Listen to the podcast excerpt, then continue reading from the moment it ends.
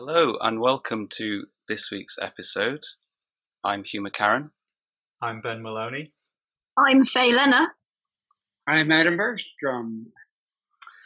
So come take a seat with us on the mockery cushion as we explore the myths, deceptions, and misconceptions surrounding the current pandemic.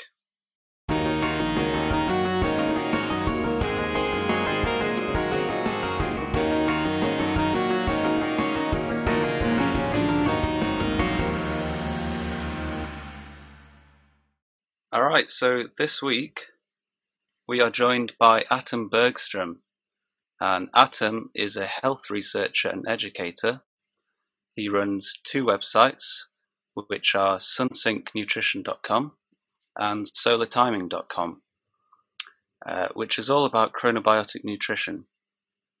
He has written over 40 ebooks, which are all available on solartiming.com and has recently written multiple ebooks detailing his observations of the coronavirus pandemic. All right, so how are you anyway, Atom? I'm great. How are you Good. guys? Good, Yeah, yeah. not bad. Yeah, it was, uh, I'm in in Bradford, which is still in a a lockdown. So it's We're a bit- locked down here too. Yeah. Oh, you are. Okay, yeah, yeah. Oh yeah, yeah. They're they're really serious about it. Now we we kind of social distance anyway. We've become kind of uh, hermits. We just go out to the farmers market once a week usually, Yeah, and once in a while have to make a trip to do some kind of uh, legal thing or whatever. You know, Yeah, so Mm. often. So it hasn't affected us, but the poor people now with a heat wave here that have to go out with masks and work all day. yeah, I feel sorry for them. mm. I know. Uh, are, are masks uh, are they mandatory where you are if you're going to shops? Yeah, they're mandatory. Even even on the street, if you're walking on a hiking trail. Really? Even on a oh, even on a Zoom meeting, can you believe that? Oh, I saw that. Yeah, I saw. It maybe was. that's Um, why. hey, maybe that's why they were banning us or something. I never thought Yeah. of it. Really? Why is that? I have no idea. They, you know, uh, the whole thing is crazy in the first place. Uh, my Hmm. take is that this is just a simple virus, an RNA virus that came down the pike. It's not exosomes or anything like that, anything complicated. Hmm. It's uh, a cold that may be as bad as a flu, maybe tiny bit. I suspect from the data I've seen that it's less of a killer than the regular flu epidemic that killed people. And Hmm. isn't it interesting how you don't even hear about the flu now? It's like cured the flu.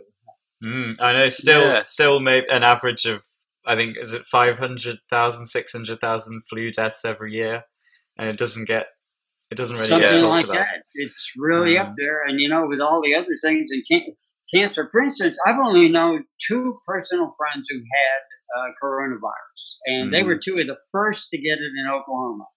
And they told me they really got sick. But uh, Vibrant Gal here, my partner, a few years ago, she almost died from a flu. She stopped breathing in my arms when I was Wow. carrying her into the bathroom, and I started screaming. And after about 30 seconds, she suddenly said, "Why are you yelling?" and came to. And I had to, I had to take her. Fortunately, we were evacuated from the. Uh, you probably heard about the Thomas Fire and the floods.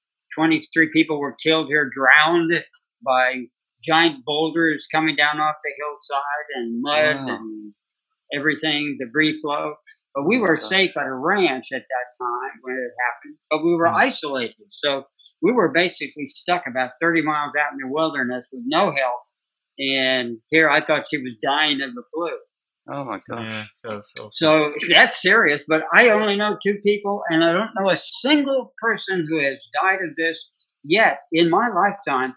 Right. Everybody seems to, with a common cold, we apparently get it five to seven times a year. I have, but most people don't even know they have a cold. It just Mm. passes on through. And Yeah. uh, here it is. They're testing for who has it, not who has serious problems or dies from it Yeah. and the I think- people comorbidities that are happening in uh, uh, in nursing homes, I suspect it's the drugs, as do other people. You know, Tylenol is responsible for half the liver deaths in in the country, in the U.S. anyway. I don't know about other countries. Half the deaths, 25 percent of those are from, and this is Time Magazine. I'm quoting Forbes. 25 percent are but from just regular use of Tylenol, and 25 percent are suicide because it's the favorite method of suicide here in the U.S. Tylenol. And, and that Tylenol is, is paracetamol, isn't it? The Yep, see the pain- acetaminophen, and then ibuprofen is just as bad. yeah, uh, regarding the virus because you mentioned Atom the um, you know RNA and the the SARS viruses and things. I, I was unaware until recently that there are other strains of coronavirus that have been around for for years.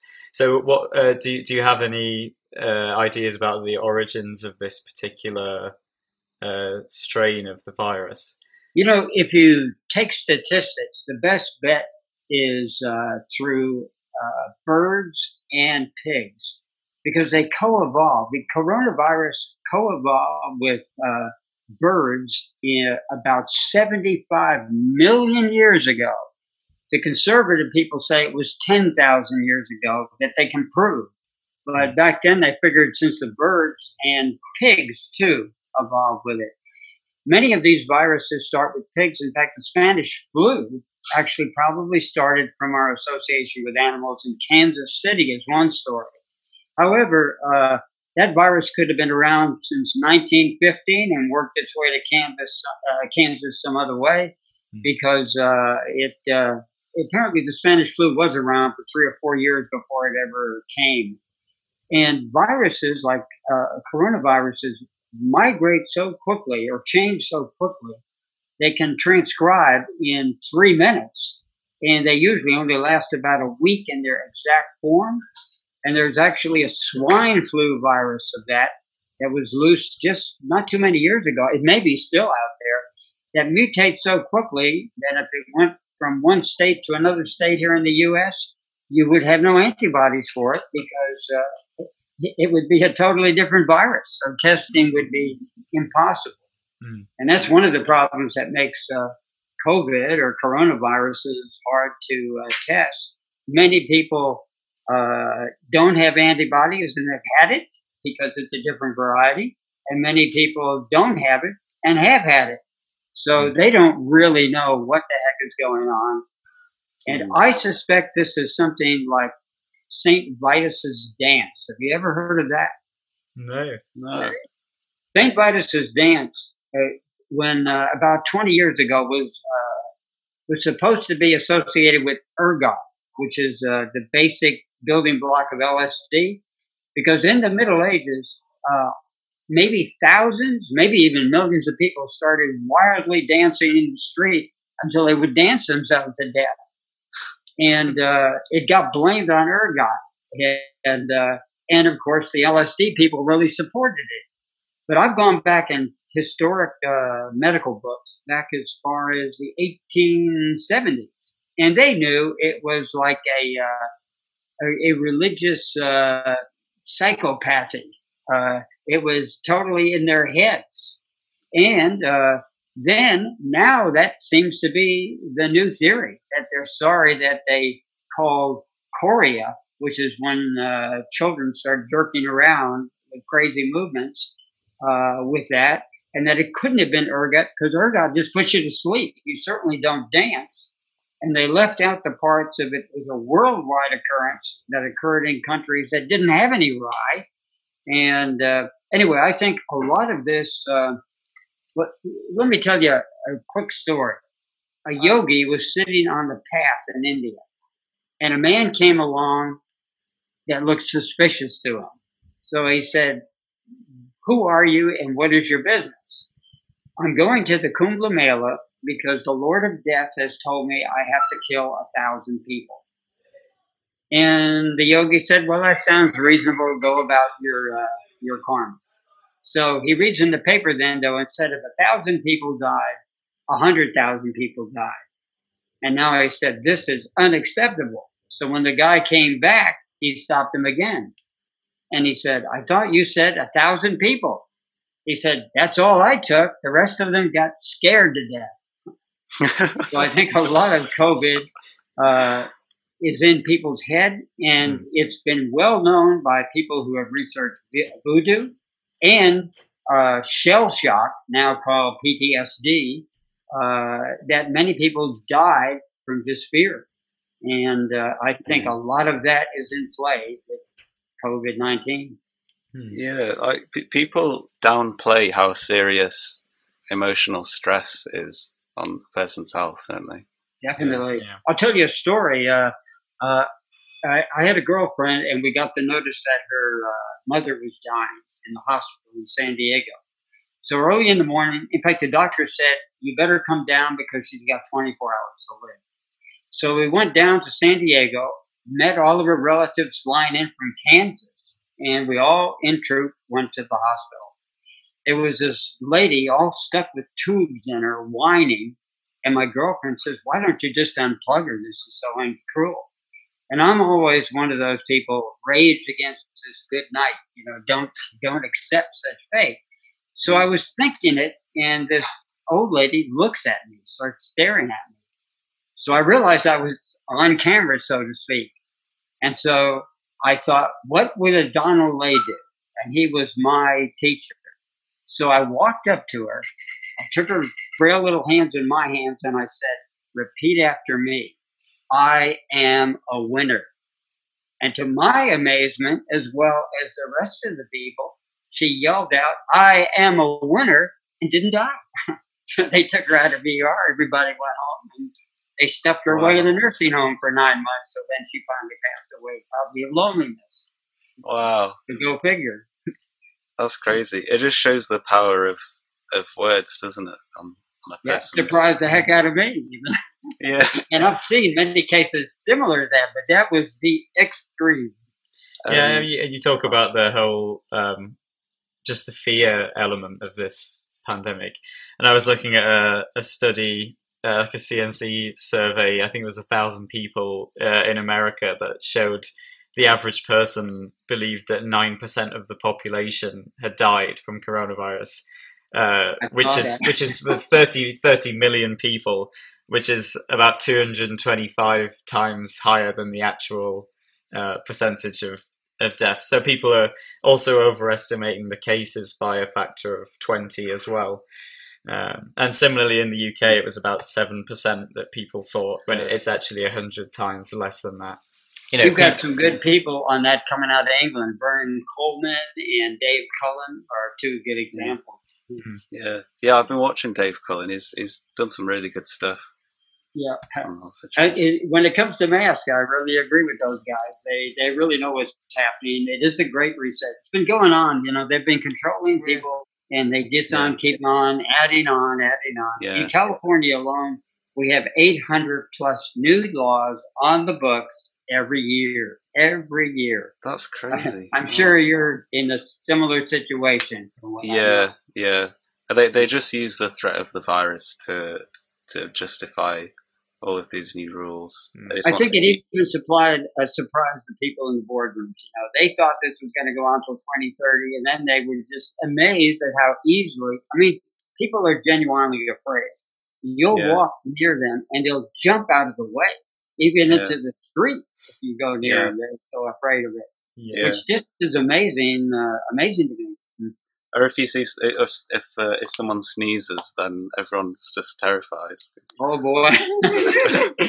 yeah. Well, I was actually on the tube a couple of weeks ago in London, and a woman sneezed, and everyone apart from about two people just got off at the next stop. it was just empty. Oh. That doesn't surprise me. Amazing. You know, I've I've been reading uh, recently um, about masks and uh, what people don't realize are potential health conditions caused by the masks. So you know, you can get dryness of the mouth and things. So there's no saliva killing off bacteria. Bacteria can build up. Dentists are now saying that appointments at the moment are relating to uh, mask-related incidents. So people having receding gum lines and inflammation, tooth decay, even tonsillitis. Um, they're calling it mask mouth, but this is this is something you know. It, this seems to be causing people serious problems.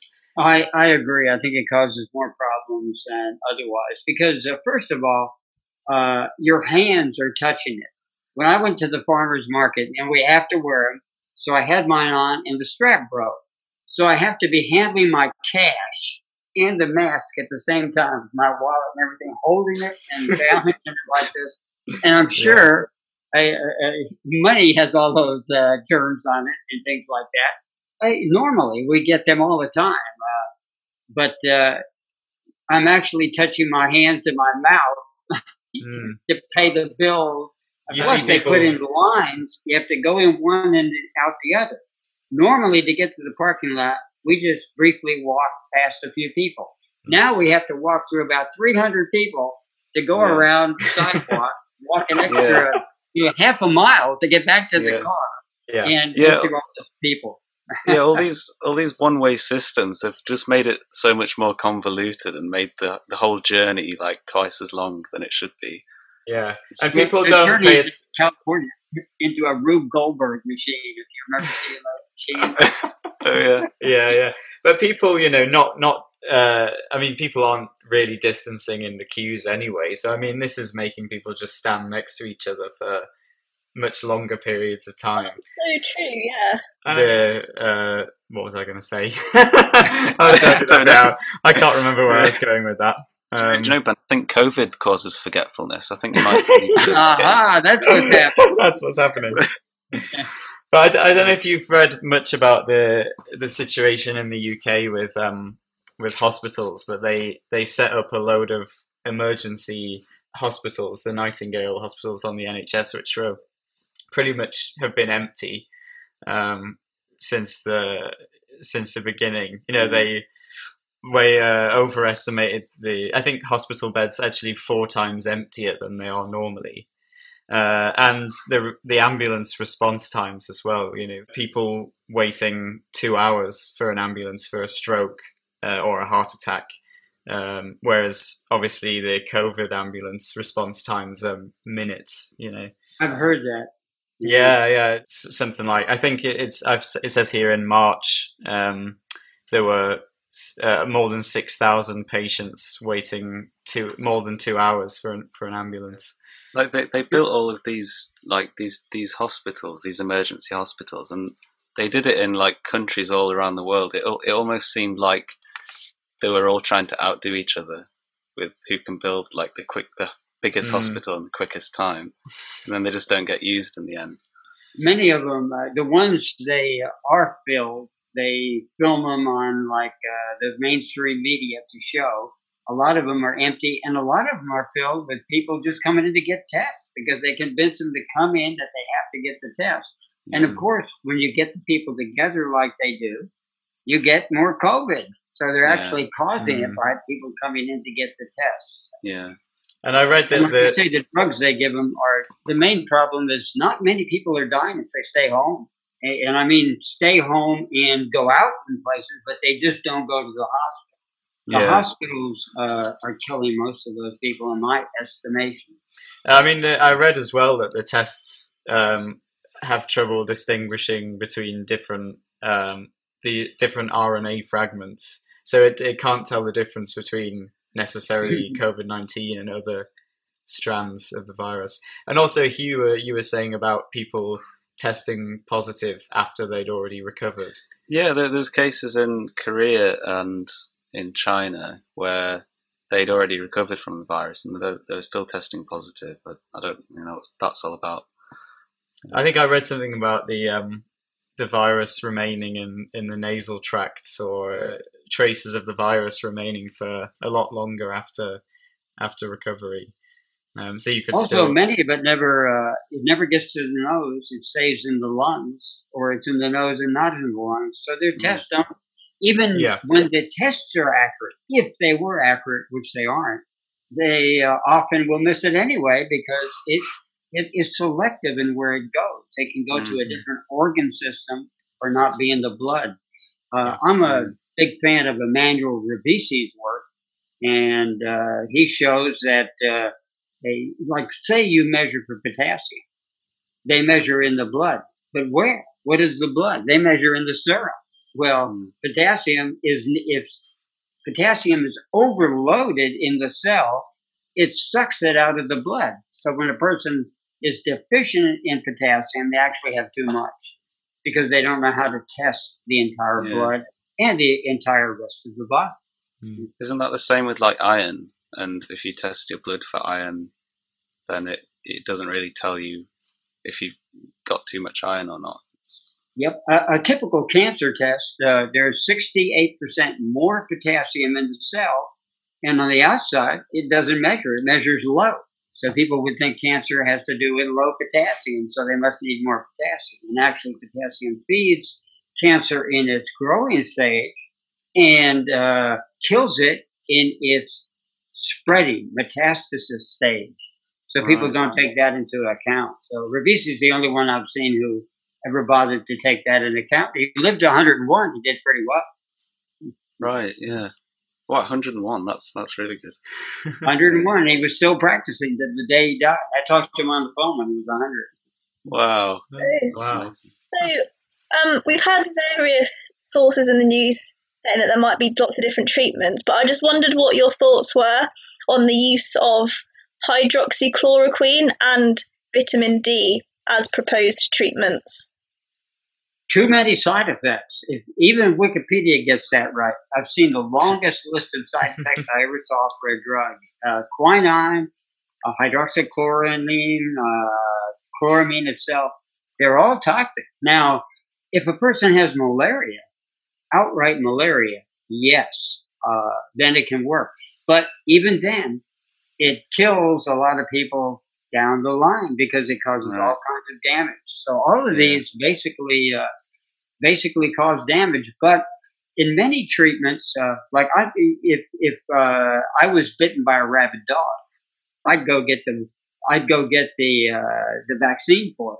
But I know that vaccines are going to have side effects. But do I want to die now or die 20 years later? You know, sometimes Yeah. it comes down to a, a choice.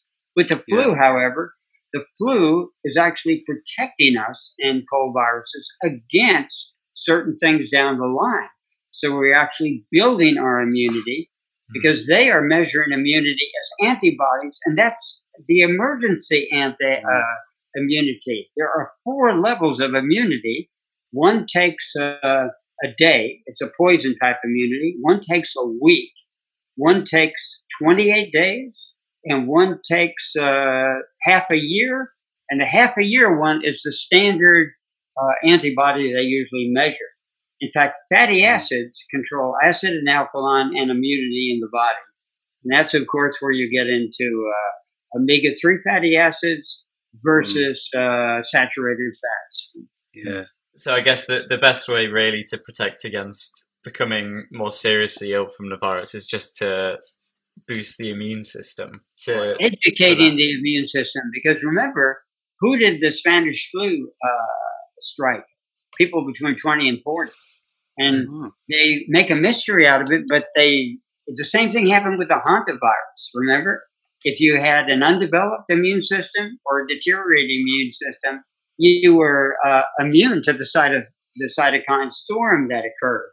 So you actually have to educate your uh, immunity and go by what could be called, uh, which Revici called guided chemotherapy. And now I'm not talking about the standard drugs they have. It's just that you know your uh, your catabolic or anabolic state and what you're in.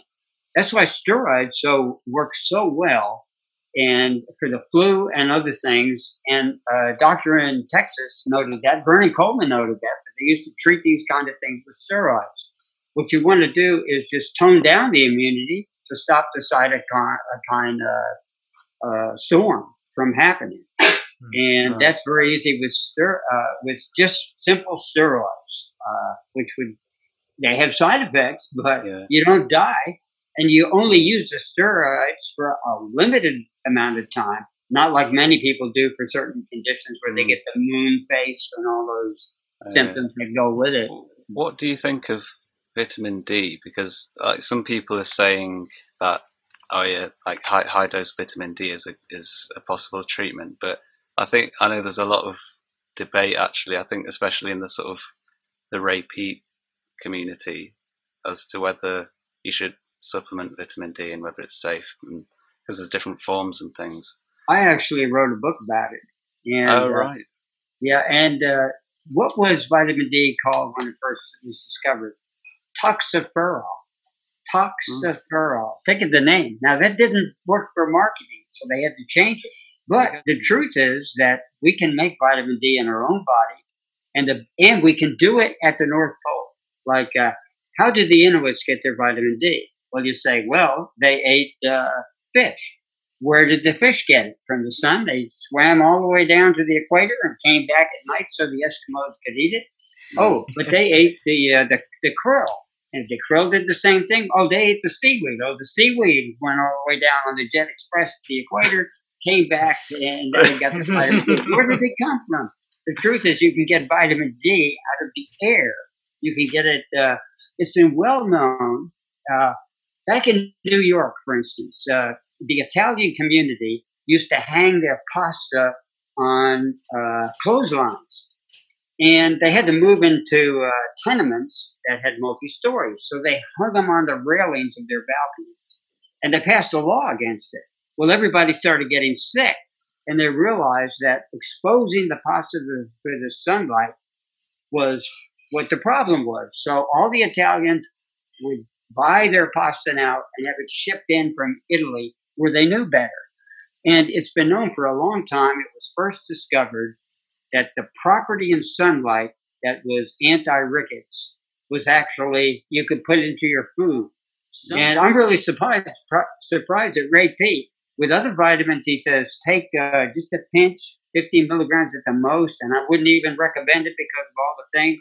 But with vitamin D, oh, take a whole bunch of it. Take 10,000, take 20,000. Yeah.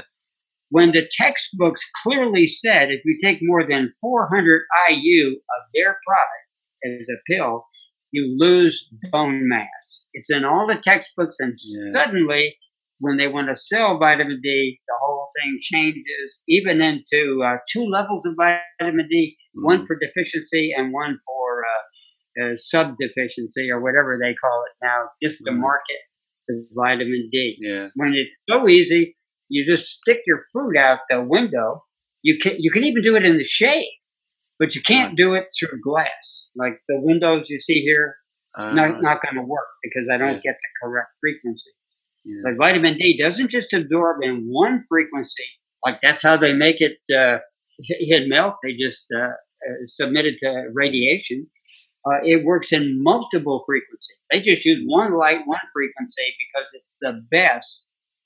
Uh, similar to soybeans. Our soybeans have 18 different cofactors that go in them uh, that uh, actually feed them nitrogen. And when it came to the United States, they couldn't get it to grow. So they reduced it to one, which made the biggest, fattest soybean. And it's nowhere like the Middle Eastern soybean, which wasn't uh, estrogenic like ours is and the world soybean is now. Yeah. They're in head, uh, heavily uh, genetically modified, aren't they?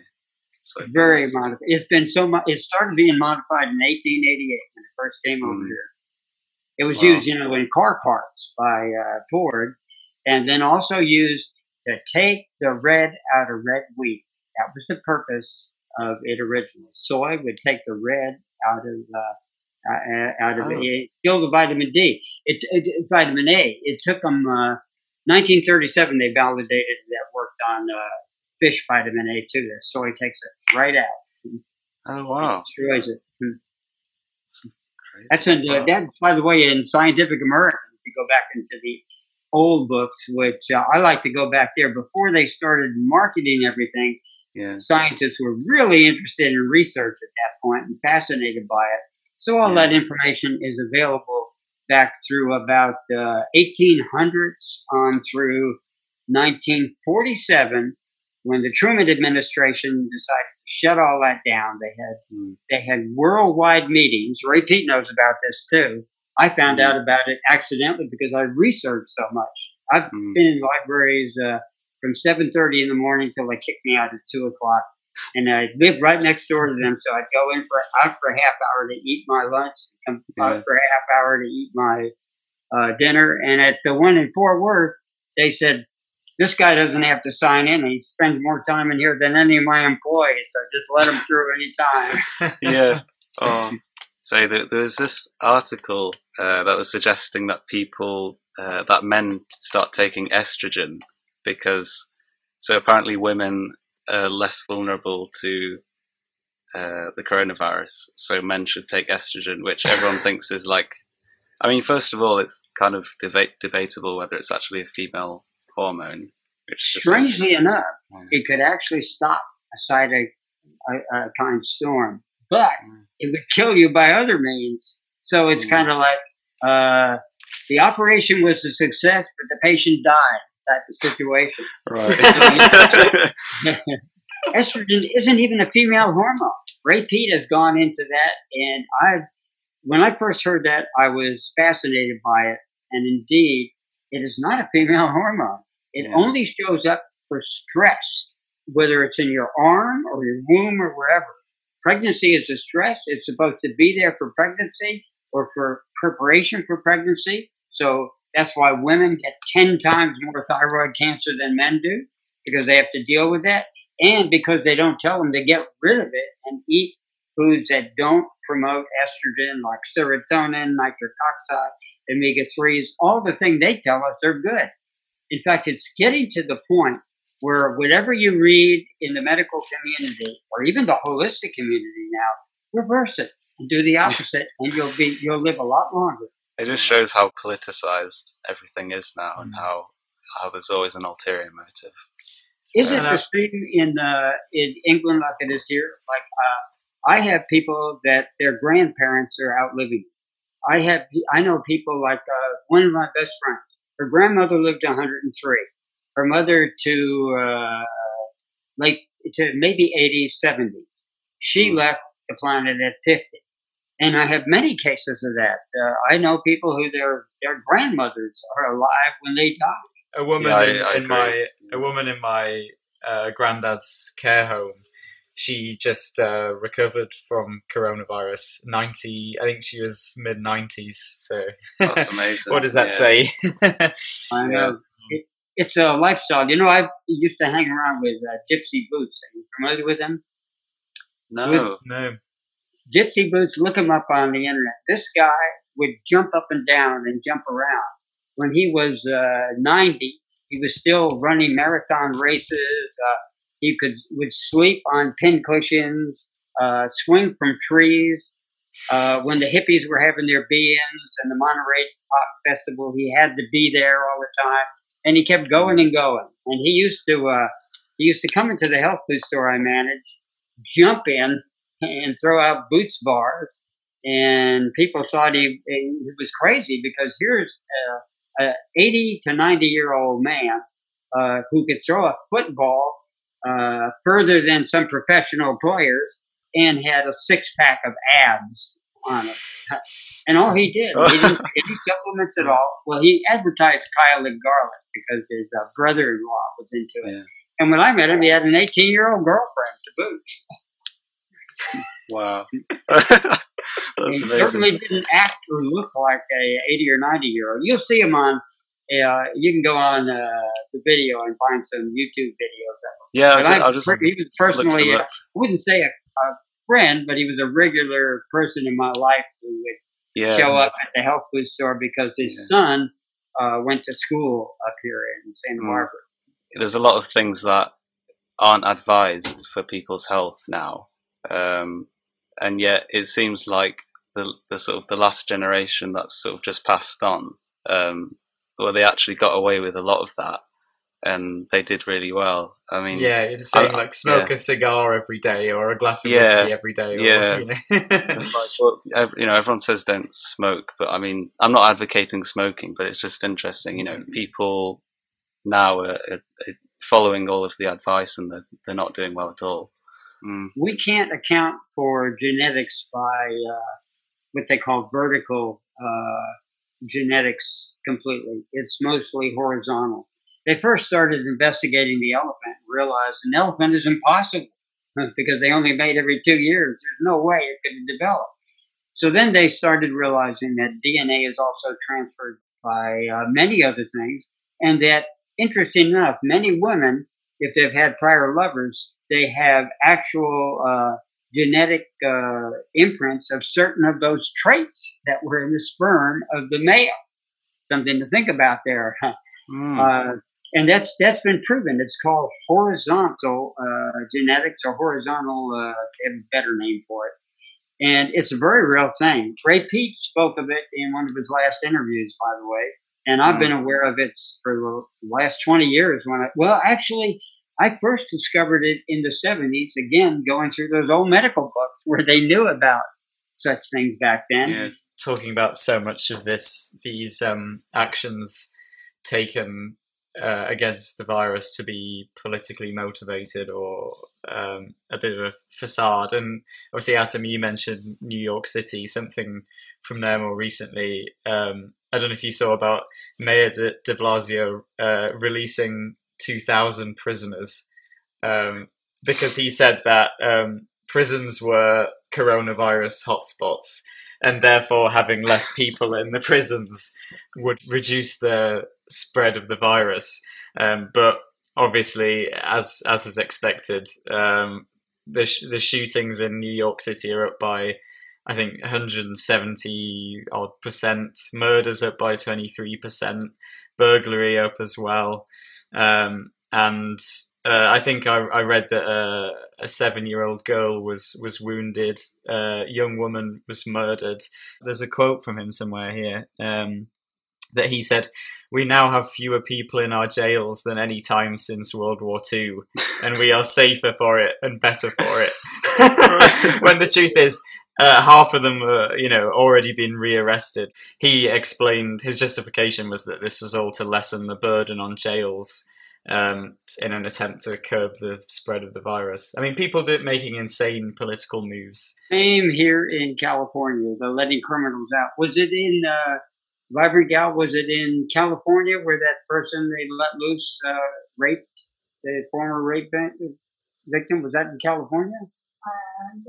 Well, anyway, it was a case of someone let out of uh, prison Hmm. and uh, for rape, and he went and got his Hmm. former victim and raped her and killed her this time. Oh, And it's gotten God. so ridiculous here, letting people out of prisons that uh, that they don't put people in for crimes that when I was a beatnik and a hippie, uh, we would have gone to jail for life. Like here's a typical item in the paper that I just read this week's paper. So and so, police found him with a needle stuck in his arm in a comatose uh, situation, and uh, he had uh, methamphetamine, heroin, mollies, and I think mushrooms. And uh, they cited him. They cited him. That's crazy. Normally, you would have been sacked away and stuck away in jail for Yeah. life or something like that with all those drugs on you, and you got a needle in your arm beside, and he just Oh, wasn't going. And that happens insane. so much that many times I get amused by it. Of course, pot. It's funny. Pot is okay, but uh, but people are still taking meth and everything else. And at this point, they're not jailing them here in California. I don't know about other states. But meanwhile, Wow. if you have a mask and you're at the beach, they went and got some guy. He's about a quarter mile out on a paddleboard, and they dragged him out and arrested him. So Yeah. In fact, yeah, I, because I, they need the room for the people not wearing masks. I, I was interested to see uh, a bit more what you thought about the masks, actually, because uh, uh, looking at uh, just at European countries, um, so the UK has been, I guess, relatively uh, strict about mask wearing in in terms of you know you have to wear them going into shops and all of this kind of thing, and um, obviously, so we've had, uh, I think, as of recently, three hundred twenty thousand cases, four thousand seven hundred cases per per million people, and then you have European countries like the Netherlands coming out and saying. Uh, that they're not going to make masks compulsory and that they don't believe it makes any difference. And actually, they've had 3,700 per million cases. So, you know, actually a significant amount less uh, Mm. infections per population than the UK has. Uh, and obviously, S- Sweden going for kind of the herd immunity option rather than um, rather than strict lockdown measures, having less deaths per population than the UK. So, what difference does it make? I guess. Uh, usually the particles get through most of the barriers. Now, here's the funny thing. uh, N95 masks, uh, which not many people are wearing, but they're they have some effectiveness, but you have to change them every day. Now we're wearing N95 masks that are close to what 20 years old are they? It's 20 years old. We they were old when we used them for the uh, for the fire they had here. I mean, then you needed something to keep that particles from getting in. We were using them then. In fact, our masks are looking. Uh, I guess I don't have one right here, but they're all dirty looking. Hmm. And uh, you know, we're just following the law so we don't get arrested. We know it's a joke, so uh, we're just putting on our face something to cover it. You know. Mm. But now it's become crazy. People, it's become a fashion statement. People Yeah. have uh, different designs on it. They have deals where you can see your mouth through Mm. it. They have visors. In one restaurant, the guy is making his employees wear one of these dog collars too. What? Of as well. I mean, p- uh, police officers as well going around asking people for for reasons why they aren't wearing masks, which involves disclosing medical information that should be confidential. Um, and and police officers basically taking matters into their own hand and without any medical knowledge deciding whether they deem that person worthy of being excused of from wearing a mask. exactly. They take it from Bill Gates. He's not a medical expert, you know, he's Yeah. us yeah, he's, he's Actually, now. he is, but he didn't. He doesn't do very well because first he was saying how they were absolutely useless, and then suddenly he changed his tune. And in fact, his boss, what is his name? His first initial and last one are AA. He has a boss, and his boss was saying they're they're useless, Hmm. and uh, Yeah. now suddenly they all come to the view because one, it, it represents submission for one thing. Mm. And Mm. so they want to see what they can get us to do. Next thing we'll be hopping on one foot or crawling on all four. They claim that tall people have more of a chance of getting in than short people because the particles rise or something. That's, that's actually been in the news. All crazy thing. Yeah. I can't believe they actually said that. Mm. I know. You, I'd be fine. watching, I don't know if you have Saturday Night Live or know what that show is. It's like watching Saturday Night Live instead of watching real life on TV. yeah, it is. It was the UK government or something announced that um, uh, ages ago that wearing masks was wasn't necessary. They didn't believe it, and then obviously they did a U turn on that and made them Mm. compulsory. And I didn't. I think Facebook flagged. Uh, Oh, reported yeah. or flagged it, flagged it up as false information. Yeah, that's right. Yeah. Even though it's the same, I, the, I've been kicked government. off twice already and warned, so I'm going light. I, I think I'm going to do something over on uh, BitChute because I just can't keep Yeah. quiet about this. Mm. So what what happened on Facebook? Did you just get posts removed? Well, I, I put something about the vaccinations. They that's a no no. You can't say Mm. anything about vaccinations. So Yeah. somebody either turned me in or they found it or whatever. yeah. And so uh, I've been saying things on uh, a, another station I'm interviewed on, and uh, and I and I'm really thinking of starting on BitChute. We opened an account. I just have to Yeah. figure out what I'm going to say and how to say it. But at this point, uh, I wrote three books about it, and actually they're almost outdated now because things have progressed so much. Uh, yeah. so uh, I think they're good, but those books aren't selling because everybody has a book out about it now, one way or the other. That's Mm. I'm lost in uh, I- I'm lost in thousands of people. As Yeah. Robert Greene pointed out, it's best to pick a subject that no one is into, like mind hacking, which I do, That's and true. very Yeah. few people are, like solar nutrition. But Yeah. I'm not going to make any money on writing books about uh, COVID. That's for sure. And there are plenty of really good experts. You guys, and I'm so glad to see you here. Uh, that you realize that you're being scammed. It's a Mm, pandemic. Definitely. Well, one thing I've been uh, interested in looking at from the start as well has been the enormously overstated and um, kind of almost apocalyptic predictions of death. So I know in, in uh, Neil Ferguson in the UK, the epi- epidemiologist, had to double back because he originally predicted 500,000 deaths in the UK. Mm. The reality's been been less than tenth of that. Um, and uh, I, I don't know if you've seen that there's a big thing in South Africa um, as well because the initial projections there were hugely overstated, and um, they had an extremely strict lockdown uh, as a result of it. You know, they even banned alcohol and tobacco there. Uh, basically, in, in hindsight, uh, there's a, a, group called Panda, the Pandemic Data Analysis, who are a bunch of um, you know economists, doctors, uh, uh, data scientists, analyze the um, the differences between countries with stricter lockdowns and more relaxed lockdowns and so on. Uh, and they found that lockdown measures have been a complete failure at reducing the pace of, of spread of infection, uh, or they call it the reproduction rate. Um, because governments assume that each time they relax the measures, there'll be a step up in cases. And the reality is that um, the reproduction rates just track a descending path anyway. Uh, what they call social mobility. So the amount of people coming into contact with each other um, didn't uh, affect the curve of the virus. They predicted that um, in the future that in South Africa the deaths, um, the lockdown-related deaths will exceed the number of deaths from coronavirus. So I mean, this is I guess this mm. is a lack of treatment for things like I don't know tuberculosis, diabetes, mm. things like that. Uh, and I, have got a quote here from the from the co-founder of Panda, who said, "What has happened in the last four months is the greatest social injustice in South Africa's history since apartheid. The lockdown is based on bad science, poor modelling, and even worse judgment on the part of the government."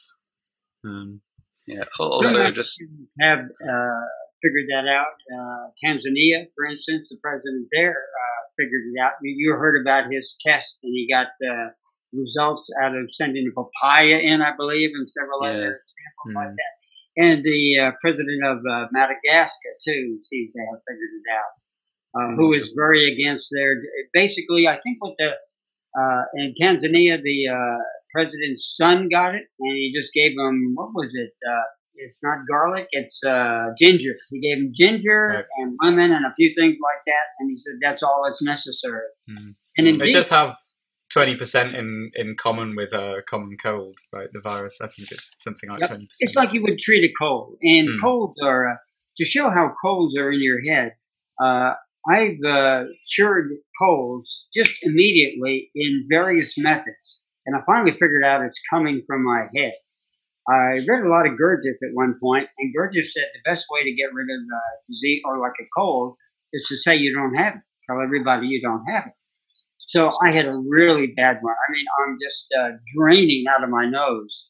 And I'm in a print shop, and a lady looked at me and said, uh, Wow, you really have a bad cold there. And I said, I don't have any cold. And she looked at me like I was a madman.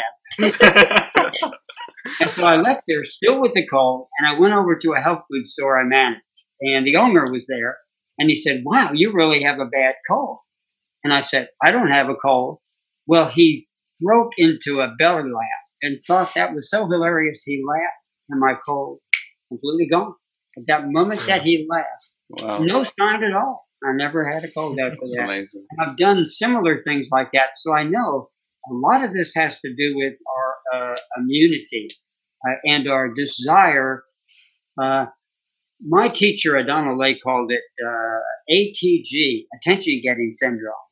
Uh, that a lot of times we get sick because we want attention. And when I first heard that term, we went on a uh, in Arizona. We went in one of those recreational vehicles, and the son, this this couple's son, got sick, and he was throwing up and everything, and so he had to keep out of school. So he went with us, and so he kept throwing up and getting sick, and he kept on asking for an aspirin.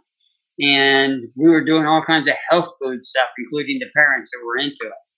So finally, Adonald Lay, who was with us, said, said, said to the mother, give him one of these. And you know those big throat lozenges you put in for sore throats? Uh, mm.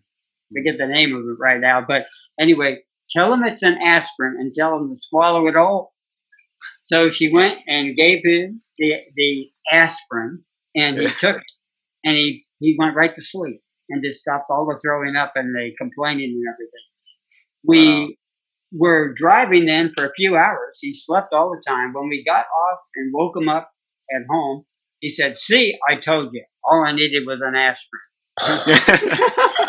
Placebo effect to the extreme. Yeah. I don't Yeah. know if anyone ever told him. He's a grown-up uh, man now. He was Yeah. about uh, twelve back then. I don't know if anyone ever told him what that aspirin really was. He might just randomly get sick again if you tell him. You might just, yeah. yeah. yeah. I think even in the UK they were estimating more excess cancer deaths than total coronavirus deaths because they've been telling people to obviously to stay away from hospitals. Um, I think uh, I read that something like more than 12, 12 and a half thousand um, cancer uh, diagnosis might have been missed. And in fact, my, my one of my friends from uh, from here, he his mum was being uh, treated for cancer and it was working, and I think that they she was told not to come into hospital anymore. Uh, ben, I just wanted to add on to what you were saying. In England, there's been so far, I think, about 313,000 deaths overall, just uh, like all cause mortality. And originally, there was like 46,000 of those attributed to COVID.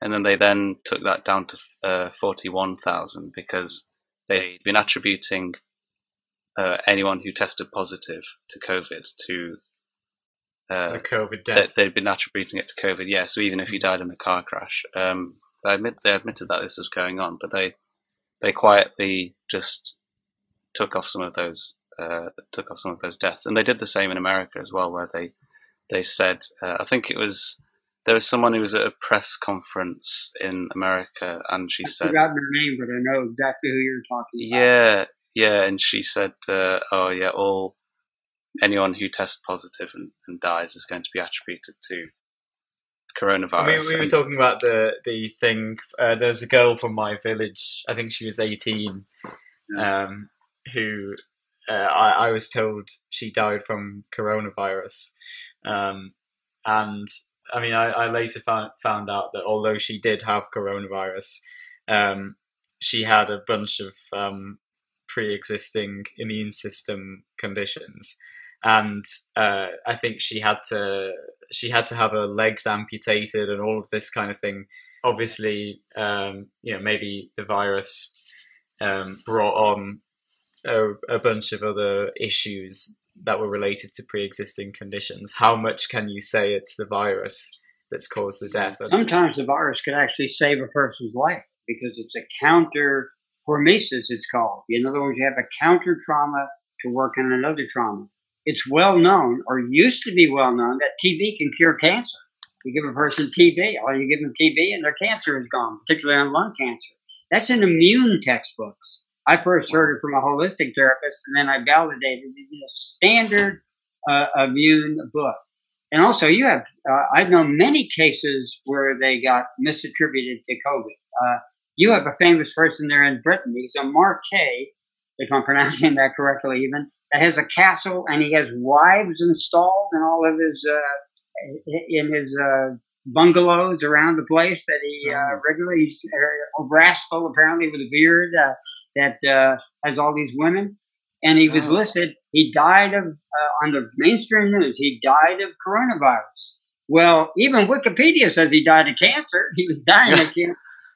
That's So I don't know. Yeah. And again, here, that same lady, her name escapes me, she said, you don't have to test positive. In fact, many people that tested three times, they couldn't, they got a negative. Well, he's got to have it because obviously he has symptoms. Yeah. Yeah. So that's really common. Herman Cain, uh, a man, uh, who used to be called the sperminator because he was a wild judge uh, here in, ran for president a couple of times. he, he was listed as dying uh, of uh, the day he died of coronavirus. Well, guess what? Uh, He had in 2006 or 8, way back there, he had stage 4 cancer all over his body. He survived it, but he still had it in his body. And they put him in the hospital. It took him four months of oxygen to kill him. And this, I do agree with Ray Peat. They kill people with oxygen. The ventilators are killing people. Unless Mm. they give carbogen, which is 5% carbon dioxide and 95% oxygen, they're killing people. So once you get them on a ventilator and they get Mm. paid a lot more money, put them on a ventilator, what, $35,000 instead of four or 5000 then you kill them. So again, not only the drugs, but the combination of the drugs and the treatments. Mm. And I'm sure I've been in hospitals before. They are the most depressing places. My father could walk in a hospital and pass out. Mm. He was so uh, extremely uh, allergic to hospitals. He would pass Mm. out by the smell of a hospital. So. I'm like that as well. I have a big, I have a big blood problem. But you know, I even went to the um, chiropractor recently with a muscle problem. I think it was in my back, and I, I had to. He the second he started talking about, uh, I think he was talking about you know cracking. Just talking about nerves. Or Yeah, on nerves, or I had to go and sit down and get a glass of water. I can't do it. Uh, One of the reasons I didn't become an acupuncturist because I did study it at one point was Mm. the needles. Uh, they used to give me a needle and I would uh, pass out, and I Mm. wouldn't feel fear, but I'd just pass out. So one Mm. time I went to give blood, and uh, they stuck the pin in, and I passed out. But I still, through some kind of immense willpower, I just stood there. And the nurse, I heard her in my peripheral vision because I was high as a kite. She said, "Doctor, this man doesn't have any blood pressure." and so he actually walked up to me, and I've got my eyes closed, and he said, "Are you unconscious?" I said, "Yes." He said, got- Oh, brilliant. uh, I recommend, uh, besides all of my books, which I have on uh, solartommy.com, uh, if you haven't heard of Ivan Illich, he predicted all of this in 1971 and 74 with three books. But the main one is Medical Nemesis, one of the most astounding books. It's available for free on the internet. Anyone can, can read it. And this third is about the transportation industry. Those are the three things where they want to control us with the automatic cars now and with the uh, medical profession because it's become a uh, moral, it's become a moral issue. You said it back then. And look, now it's a moral issue. You're being immoral because you're killing people if you don't wear a mask, if you don't do this, if you don't lock down, if you don't social distance, Yeah. if you don't, etc. Uh, you're immoral if you don't accept their product. My brother even uh, told me yesterday he's heard that uh, people who don't wear masks are being called rat lickers. What? I don't know where that's come from, but if Elliot, if Elliot says it, he's more in touch with the. Uh, he's more down Yeah. with the kids than I am, so I I- believe. it. I, d- yeah, I, I saw this uh, picture on the internet, and it was it was like a poster that was at a bus stop, and it said, "Keep your distance, pass others quickly," and then it said at the end, "Get this, look away when passing other people." So you know, you're not even you're not allowed to look at people because it's too it's just too dangerous. Unfortunately, Parker's mouth just dropped too when she heard that. yeah, I bet. Yeah, Oh, to be oh. fair, so- I know a lot of people that wouldn't complain about that. Yeah, that's they true, Don't, yeah. They don't like to look at other people anyway. yeah, yeah. Um, another thing I was going to mention. This is a little bit of a tangent, actually, but um, I was quite interested in uh, the plague, the plague outbreak in China recently that came out because um, I remember looking at the World Health Organization report on that, um, to which they'd said it's uh, it's not high risk.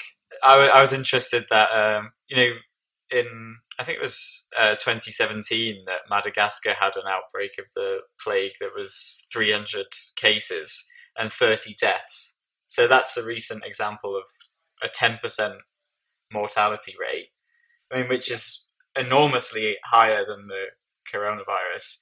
And yet, uh, people haven't really even been talking about this recent outbreak in, in China. Um, I thought that was in quite the interesting. United States, we've had uh, plague, but in very small amounts. It seems to be associated with certain type of soils, by the way, that attract it. I And heard uh, a couple of thousand. in this country, uh, particularly Louisiana and places like that. And they don't talk about that. Also, they let TV people walk around without masks before this, and Yeah. uh, you're much more likely to get TB than you are. Uh, well, I can't say that, but you're you're not going to have a problem from getting the cold. My idea back in March, I believe, I posted on Facebook, and I got a lot of flack for it. Everybody should come out, get this virus, get it over with, and we can move on from it because it would all be over. And stay home, overload the hospitals. hospitals are what are killing people. Even a conservative in the United States, Ron Paul, finally figured that out. That's the drugs that are killing people and the treatments and the fear and the mask and everything else have done to make it as, I mean, Mm. when people are under stress, here they've got these evacu- uh, evictions are coming up and they keep on postponing it and the landlords keep on fighting it. No, we're going to get you out beforehand. Lawyers are, uh, are working for these, uh, for the landlords who are stuck themselves. They've got rent to pay. So it's, uh, basically going to be a financial disaster, maybe even worse than, uh, Mm. back in the 30s depression. And it may take a year war to solve, unfortunately. I heard that U- uh, U.S. unemployment claims jumped up something like one million after the uh, after they stopped the uh, the benefits, the I lockdown think benefits. 40, 40 million. There's 5 million supposedly unemployment, uh, unemployed here in California, according to what I just read in the local paper. Right, gosh. With a pretty Wow. good source on that. 5 million people on unemployment. Yeah. Um, but oh, this was so interesting. I've learned so much, and and it was lovely to meet you as well, Atom. A pleasure to meet you too. Oh, thank you. I'm going to follow you on Instagram and Facebook. All right. I'm there regularly.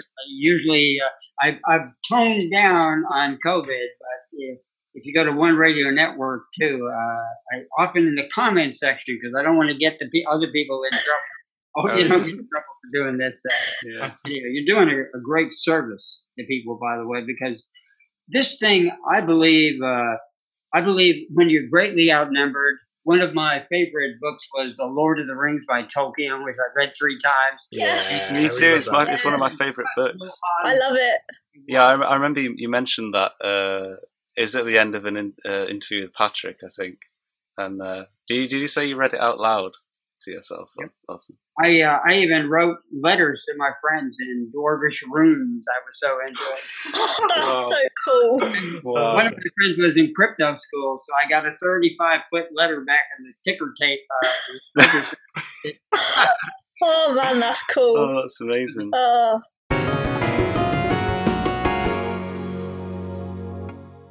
Atom, do you want to just tell people where they can find your work? Uh, solartiming.com. I think I have about 45 books on there, and I'm writing more. Uh, we have videos too, and there's lots of information on solartiming.com. We also have a pay site for $99, one fee only, where you can go on and get, uh, it's called color recycling, and actually get your exact time to, uh, to figure out what your real biological time is versus what your clock says, adjusting for daylight saving. It's like a sundial time. Uh, some people make a little too much of that. You don't have to be a, a physicist to eat on time. Uh, but it's for people who want to dabble with that. We have that. There's lots of features on the site. It's $99 uh, to get a password. And I do a lot of blogs on that as well. I think I'm up to a thousand now or so. And other information, food lists, all kinds of things. But meanwhile, I've got books on everything from uh, uh, acidify or die, which again is an opposite viewpoint. You hear alkalize or die. I've got the other point to balance it out because really you want to go right down the middle, the razor's edge. And I have books on solar timing, mind hacking, mesmerism, one of my Mm. specialities, uh, uh, researching uh, through books from the before Mesmer on to now Mm. uh, and amazing cases of how this, not our brain, but our mind, wherever that is, out in the air, according to Rupert Sheldrake, another Yeah. one of my heroes there living in your area. Mm. Uh, anyway, I've got a lot of books there. Just go check them out. And I'm always on Facebook, uh, as long as they let me stay there. Uh, yeah. serious subject. My motto Yeah. is, and he mounted his horse and rode off in all directions. So don't expect one subject to stay there for too long. You know, one of the uh, one of the best things for people is to is pandiculation. If you've heard me talk about it, it's simply Alright. the stretch and yawn. Ants do it. Every animal does it. If you find a, a video on uh, the internet of a pelican doing it, that's very dramatic. Yeah. But if a person just gives their maximum stretch, and yawns and stretches, it can actually get rid of edema. I've seen it Wow. by simply yawning and stretching, taking their feet, which say they're out like that, they bring them back toward their nose and then tuck them slightly in and yawn and stretch. And I've seen a person with a leg that big go down to normal when doctors said, no way, Jose. Wow. That's So amazing. just yawning and stretching is called pandiculation. You'll even find it in Wikipedia. It's hmm. basically combining a stretch. I call it the cat pose. Watch a cat yawn and how they stretch at the same time. Wow. And that's my best health tip of the day. Oh, wow. That's great. Thanks. Oh, Brilliant. well, right, thank you for joining us here on the Mockery Cushion this week. We hope you all enjoyed that. So it's goodbye from me. It's goodbye from me. Goodbye from me. And goodbye from me.